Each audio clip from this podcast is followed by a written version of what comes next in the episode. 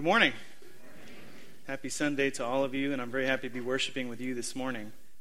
We've reached the end of the book of Philippians, a letter written by the Apostle Paul to the church at Philippi, as we've been saying the last few months. Do you, do you remember uh, what prompted the Apostle Paul to write this letter? Why was this letter written in the first place? What was the occasion? If you remember correctly, there was a gift sent the church at Philippi sent a gift to the apostle Paul.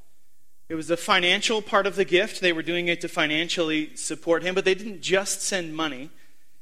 They sent Epaphroditus, one of their best men, a person that Paul especially loved. So the gift was financial, but it was also personal. The gift was one of encouragement and support and love. So I thought it would be fun to start with um, thinking, think back to a particularly wonderful gift that you have received. What's the best gift you've ever received? What was the most memorable, the most surprising, the one that made you the most grateful? Think, think about it in your head. Or maybe you're like me, and actually, um, it, you struggle to remember specific gifts. If you ask me what I got for my last birthday or for, my, for like last Christmas, I would actually struggle to tell you. I don't tend to remember specific gifts. Even when I can recall a specific gift, I, can't I couldn't tell you exactly when I got it. So I remember one year that my, my parents got me this really wonderful black hybrid bicycle for Christmas. I remember that it was for Christmas, so that's a start. It was strong and it was fast and it was reliable and it looked awesome and it was great. I loved the bike. I rode it all over the place for years afterward. But here's the thing I couldn't tell you which Christmas it was. I could narrow it down and say I was a teenager. But that doesn't, that doesn't narrow it down very well. I think it was probably my early teens, but to be honest, I don't know. So instead of individual gifts, what I tend to remember, what I do remember, is patterns of giving. I might not be able to, to tell you what I got for my last birthday. So sorry if you got me something for my last birthday. But what I do remember, what always stands out to me, is long term patterns of thoughtful, loving gift giving. I, wouldn't, I might not be able to tell you much about each individual gift, but I can definitely tell you about the people who gave them.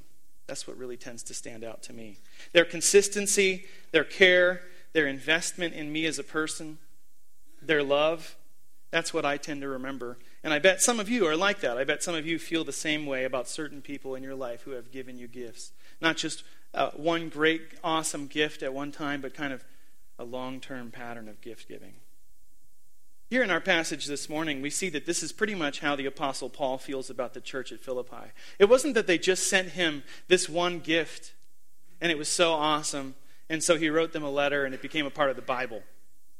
This is a part of a bigger story. This is a part of a longer term relationship between the Apostle Paul and the church at Philippi. So listen to what he wrote to them. It's in your bulletins. You can open your Bibles to Philippians chapter 4 if you're interested in, in reading along.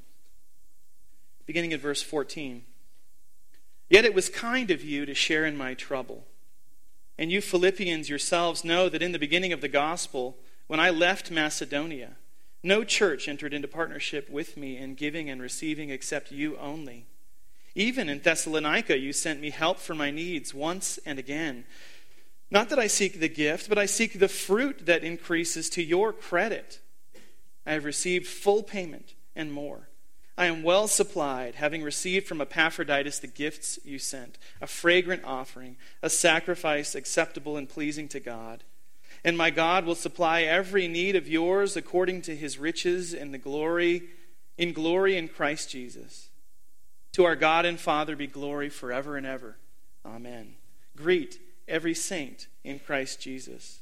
The brothers who are with me greet you. All the saints greet you, especially those of Caesar's household. The grace of the Lord Jesus Christ be with your spirit. So, if, you asked a, a, New Testament scholar for, for what that's worth, what is the happiest book in the New Testament, they would probably pick the book of Philippians. It's definitely considered Paul's most joyful letter. The question is we've talked about this over the previous weeks. Uh, why was he so joyful? After all, he was imprisoned, he had been maltreated. He, what he was experiencing was definitely different than how we plan out our lives. I'm afraid that if my life was going like his, I wouldn't be very joyful about it, honestly. I would probably be questioning God and complaining to Him. But here's the Apostle Paul, and he's feeling joyful. Why? Well, throughout the whole book of Philippians, the whole book, two things shine off the pages of the letter. They were, these two things were clearly on the Apostle Paul's mind while he was writing, and they're the two things that made him joyful. The first one is the letter to the Philippians is just full of the gospel. From beginning to end, it's like he shoved more and more and more good news into it. Throughout the book, the apostle is almost overwhelmed by the love of Jesus and the power of God to work out our salvation despite our circumstances. Here's just a sampling of some of the one liners from the book. He who began a good work in you will bring it to completion.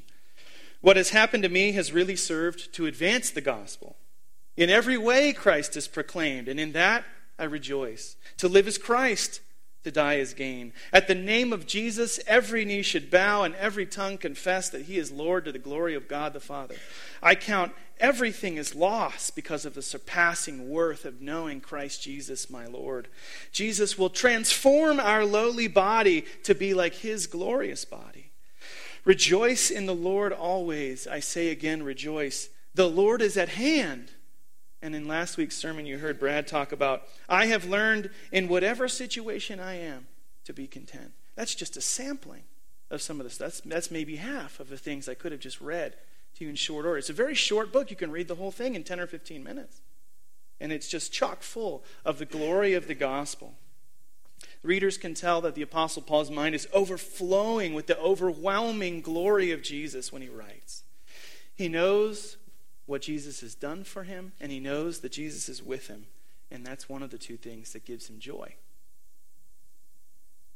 But in today's passage, we see the second reason why the Apostle Paul was so joyful. He felt a special connection to this Philippian church, a, a connection that was really due to the long term, loving relationship that they had enjoyed. He begins this letter, you heard Jim read from this earlier. I thank my God in all my remembrance of you, always in every prayer of mine for you, for you all making my prayer with joy because of your partnership in the gospel from the first day until now. And so, from the beginning all the way through, the Philippian church had constantly encouraged and supported the Apostle Paul. Look at uh, verse 14 and 14, 15, and 16 again in our passage. It was kind of you to share in my trouble. And you Philippians yourselves know that in the beginning of the gospel, when I left Macedonia, no church entered into partnership with me in giving and receiving except you only. Even in Thessalonica, you sent me help for my needs once and again. They shared in his troubles from the beginning and all along the way, and they showed great concern for his physical needs. In verse 15, he surprisingly calls them partners in his ministry not assistants, not backup second teamers, not financiers, just the source of the funding that enabled him to go and do what he did. He says they're partners. The implication of partners, if you have a partner in a business, it's not that, you know, if they're partner partners, it's not that one is the, you know, I'm the real partner and you're the, you know, there's junior partners and there's senior, but I mean, if you're partner partners, then you're equal. So the implication is that they each play an equally important role. Without Paul, the, the gospel doesn't go out to the nations. And likewise, without the church at Philippi, the gospel doesn't go out to the nations. They were more important to this whole project than maybe even they themselves understood. That's what he, that's what he seems to be saying. So the two reasons that he's joyful in this letter are the gospel and the people of God the people of God. But that's the funny thing about the, the book of Philippians. The Apostle Paul doesn't draw a firm line between the two. He seems to be, if you read the book just straight through, you'll see he seems to be talking about both always at the same time. He's talking about you and the gospel to the Philippians, you and the gospel and what you've done and what Christ has done, and it's all sort of woven together. Maybe that's because they just both happened to be on his mind at the same time the glory of Jesus and the goodness of the church. And so that's what came out in his, as he wrote, maybe the two of them at once. Maybe. But if you read through this letter from beginning to end, I think that you, you'll begin to notice that maybe these two things, the glory of, of Jesus and the goodness of the church are maybe more connected than we tend to think they are. So kids kids usually have some kind of a special doll or stuffed animal that's special to them, right? You kids have one of those? What is your special doll or stuffed animal? I've gotten to know some of the special animals here in the church. Animals like Tiggy and Dora and Misty Cat and Henri and Cherry and Slush and Pinkie Pie. These are all, these are all people that I've met. Uh, there are other ones that I haven't met, maybe, and if, if I haven't met yours yet, I would love to. You can introduce me to your special animal. And that goes for adults as well as kids, if you have one. But, kids, um, I have a question for you. How would you feel, kids, if somebody said to you, I like you very much, um, I like you very much, but I don't like your favorite special friend. What if, what, if, what, if they, what if somebody said that to you? Would you be happy about that? No. Now, that's not true of me, I want you to know. I like them all. But what if someone said, I would love to spend time with you, but only if you don't bring your special friend? I will only spend time with you if you leave your special friend at home. How, how, do you, how would you feel about that? Would that make you happy? Of course not. Of course not. Or the grown ups in the room. What if somebody told you, what if I told you, I really like being around you? And as a matter of fact, the more I could be around you, the happier I would be. The thing is, I just can't stand your spouse. I just can't stand being around your spouse. I mean, it's just annoying all the time. Or your kids. You know, I love you. I mean, I just love, you know, the time that we get to be together is awesome. But I, honestly, I hate your kids. I mean, if somebody said that to you, um, what, how would you feel about that? I mean, that's just rude, isn't it? That's just, that's just awful. It's a horrible thing to say. It's offensive. You can't say, this is, the, this is kind of the overarching principle. You can't say, I love you and I hate the things that are important to you. You can't separate those, uh, the two. There are some things that are just so connected, so bound together that they cannot be torn apart. And we see that every time we witness a death, every time we go to a funeral. We know, we see the family. What does the family grieve over at a funeral? The separation, being torn apart. We see that in divorce. Why is divorce so awful? Because two people that were bound together are torn apart. We see that when a child loses a stuffed animal, a special stuffed animal, like my son did last summer. Some things just aren't meant to be separated. And when they are, it only happens with tears. It only happens with tears. And when I read through Philippians, it seems to me that the Apostle Paul felt that same way about the glory of Jesus and the goodness of the church. The two of them have to go together. They're not two separate things. It's not that Jesus is with me in my imprisonment, says the Apostle Paul. And also, the church at Philippi was with me through their messengers and gifts. Instead, he unites those things. What he's, what he's actually saying is Jesus was with me in my imprisonment through the gifts and love and encouragement of the Philippian church. They played a role in that. The two are one in Paul's story. The love of Christ was poured out on him in a powerful, almost overwhelming way by means of the constant, long term, generous, loving, joyful support of the Philippian church. Not only, that's not, that's not the only place that he experienced the love of Christ, of course, but it was one of the most important ways that he experienced the love of Christ. It really seems to me to be what underlies the entire letter. As you read through the book of Philippians, you'll just see those two things knotted up on each other. And it explains why the apostle would spend so much time in the, in the when he, whenever the apostle Paul in this letter is not reveling in the glory of God or the goodness of the church, the only other things he talks about are cautions, warnings. He tells the Philippians about their need for unity, the dangers of complaining and anxiety, how to settle disputes, talks about prayer and all kinds of other really practical things. As we've read through the letter, you've seen those over the course of the summer. I think the Apostle Paul, having experienced the love of Jesus through the Philippian church, he doesn't want to see anything undermine or cut off or destroy that encouraging relationship that he has with them. And so that's why he gives them the cautions. Be unified. I don't want to see this the, this, the glory of Christ torn down by the loss of the goodness of the church. We see it actually, it's like, this is one of the best places to see it in, in the whole book, is right here at the very end. Look at verses 21 through 23. They're these simple verses that are so easy to read past, but look at what they say. Greet every saint in Christ Jesus. The brothers who are with me greet you. All the saints greet you, especially those of Caesar's household. The grace of the Lord Jesus Christ be with your spirit. In these simple greetings, the Apostle Paul is demonstrating how powerful the relationships in the Philippian church were. Think of who is represented in these verses. Think of who is represented by the word saints. Remember what kinds of people he's writing to. There were, included in that one category, single category of saints, there were former Jewish Pharisees who resisted the Roman occupation of Judea. And sitting next to them on Sunday morning were former Roman soldiers, some of whom probably played a role in that occupation of Judea. And they're, they're, they're sitting next to each other.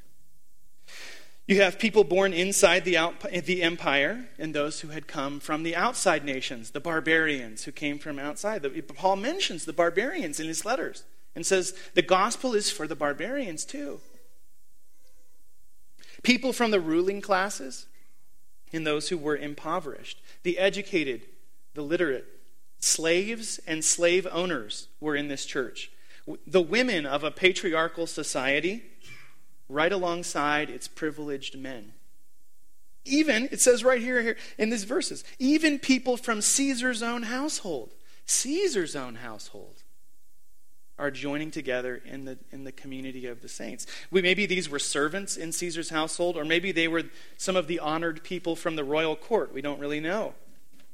But think about how improbable these relationships were. In their society, these people would never even greet each other on the street.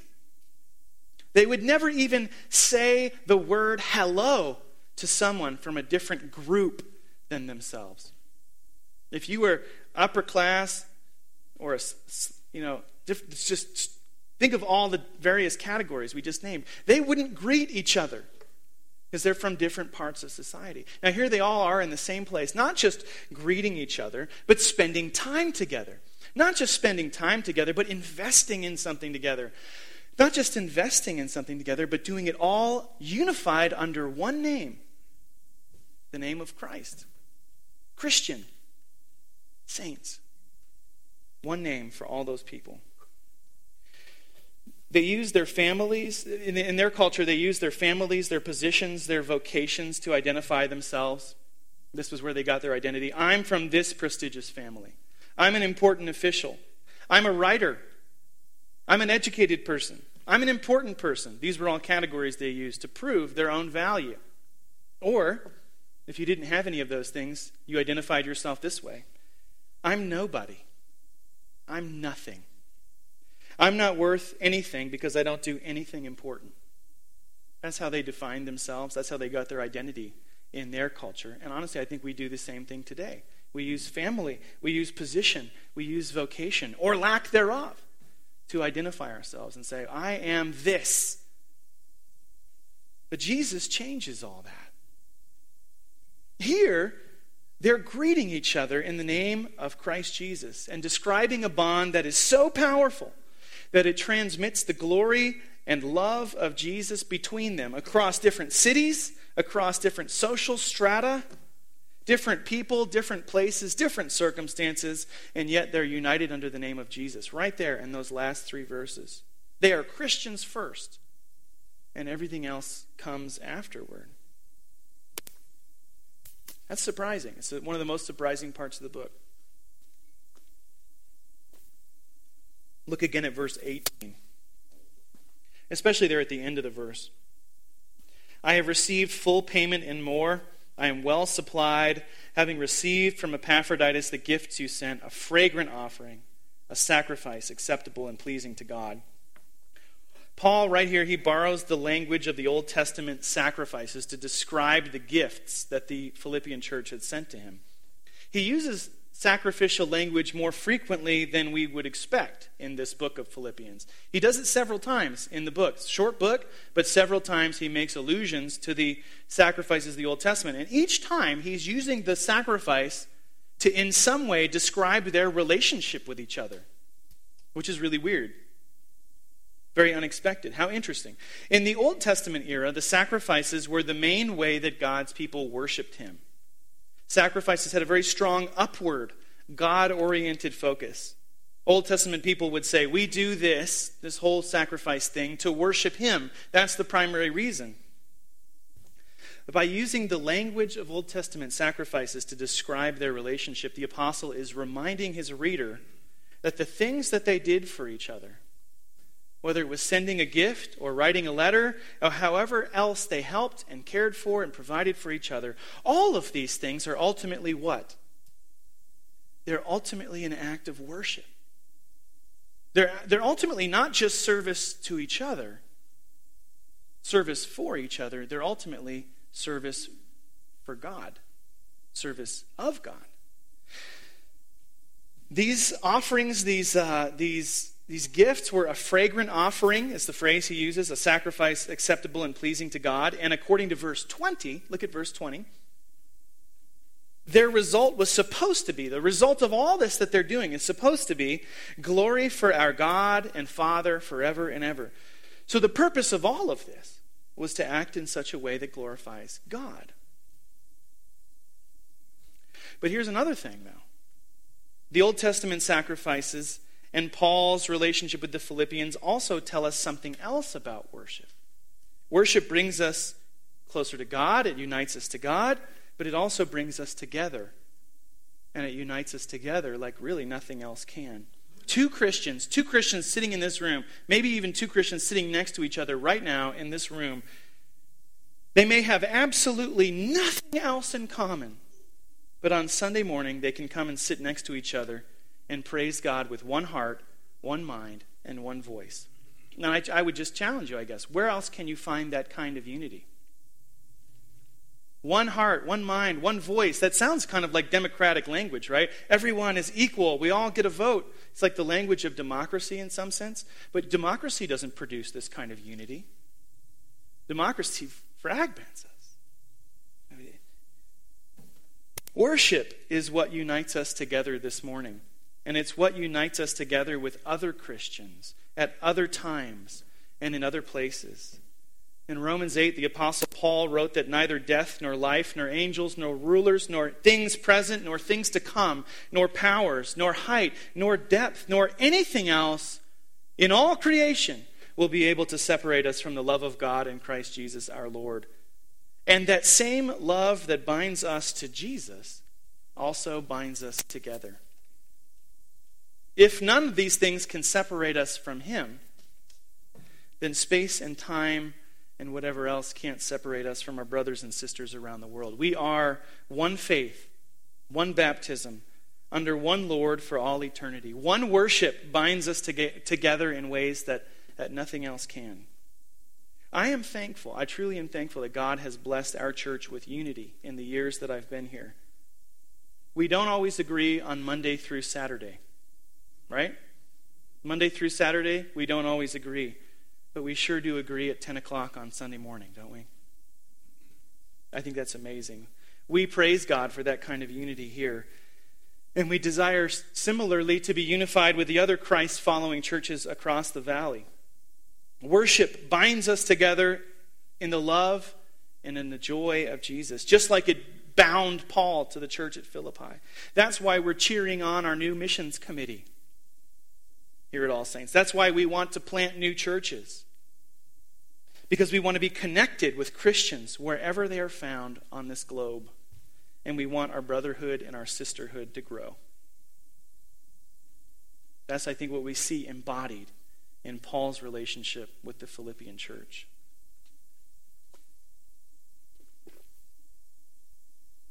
Now, I get what comes next. I get what comes next. There's a big question that arises naturally out of everything I just said. Wait a minute, Douglas, you say. I've been around some churches, you see. And the thing is, they just don't seem to be as joyful or as loving or as unified as you make them sound to be. The truth is, you're not describing my experience at all. So, what's up with that? I get it. The question is, which should I believe? What the Apostle Paul says here, or my eyes and my ears? Because I've seen stuff and I've heard stuff, and it's not been very pretty. Which one should I believe? Well, honestly, it's a really tough question. I think it's there is quite often a very unsettling gap between what we know the church is supposed to be and what it actually is. If we told each other all of our stories about how the church has let us down over the years, we could be here a long time, and I bet we would all have stories to contribute. And that should break our hearts, and it breaks mine. I have shed tears over church stories that I've heard. And sometimes I've even been the culprit. Even when I'm not, I mourn that so many people have been hurt so badly so often. I mean, that just seems to be something we hear about all the time. Like a husband and a wife, or like a child with its special toy, the glory of Jesus and the love of his people were not meant to be separated. And they cannot be separated without pain and without tears. So, back to the question which is the reality? Is the church a place of joy, love, blessing, and unity as we see it described in the scriptures?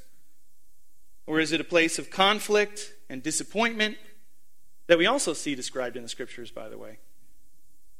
But we've also maybe seen and heard, experienced in our own lives. Which one is it? Which one is the church, Brian? Well, the answer is both, of course. It's always both. The church is a place of joy and disappointment because it's in a strange middle place. The church has already begun to do the things that it's supposed to do things like proclaim the gospel, worship God, serve people, expand the kingdom. The church is already what it's supposed to be, and yet it's at the same time not what it's supposed to be. It's in a strange, shadowy middle place. And that's why one minute it's the best thing that ever happened to us, and then the next it's the biggest disappointment imaginable. It makes sense that the church is in a middle place, actually. It makes sense that it is, because we are too. We who are followers of Jesus, we've been renewed. We've been spiritually resurrected. We've been given a job to do, and we've been given the power and the authority to go and do it. And yet we fail how often? How often do you fail? to do what you're supposed to do. Every day. We all fail every day. That's the reality.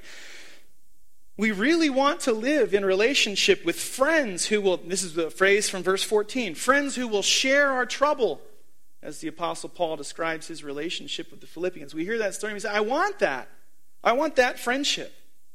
I want people who will meet my needs like the Philippians met the Apostle Paul's needs, and vice versa. We're searching for the kind of relationship that Paul had with the Philippian church that we see described throughout this book. We want that, we chase it, and we desire it. And then what do we do? And then we blow up our search by insisting that our relationships have to be on our own time and on our own terms. And what ruins friendships? What ruins relationships? What ruins churches is sin, selfishness, the idolizing of ourselves it undermines and it destroys the love and the joy and the unity that the apostle wrote about in Philippians. And behind every single one of your church horror stories is selfishness and sin. We're already what we're supposed to be, and yet we're not what we're supposed to be. That's just us as people. And we are the church. So it makes sense that the church would be pretty regularly disappointing. I mean, if I fail daily, and you fail daily, and we are the church, the church is going to fail daily. Right? And it already is, and it's, it's not quite yet. But thanks be to God, here's the story. Here's the arc of the whole thing, okay? This is true of you, and it's true of us. Thanks be to God, He's not done with us. He's in the process of renewing me and renewing you. He's remodeling us into what we're supposed to be. He's reshaping us until we look like Jesus. And He's actually using us to accomplish that in each other. He's even using our own failures, the times when we let each other down, to accomplish that in each other. That's His promise to us. His promise is that He's not finished yet. He who began the good work in you will complete it. Paul says that in Philippians chapter 1. That's his promise. And one day we will see with our eyes the fulfillment of that promise.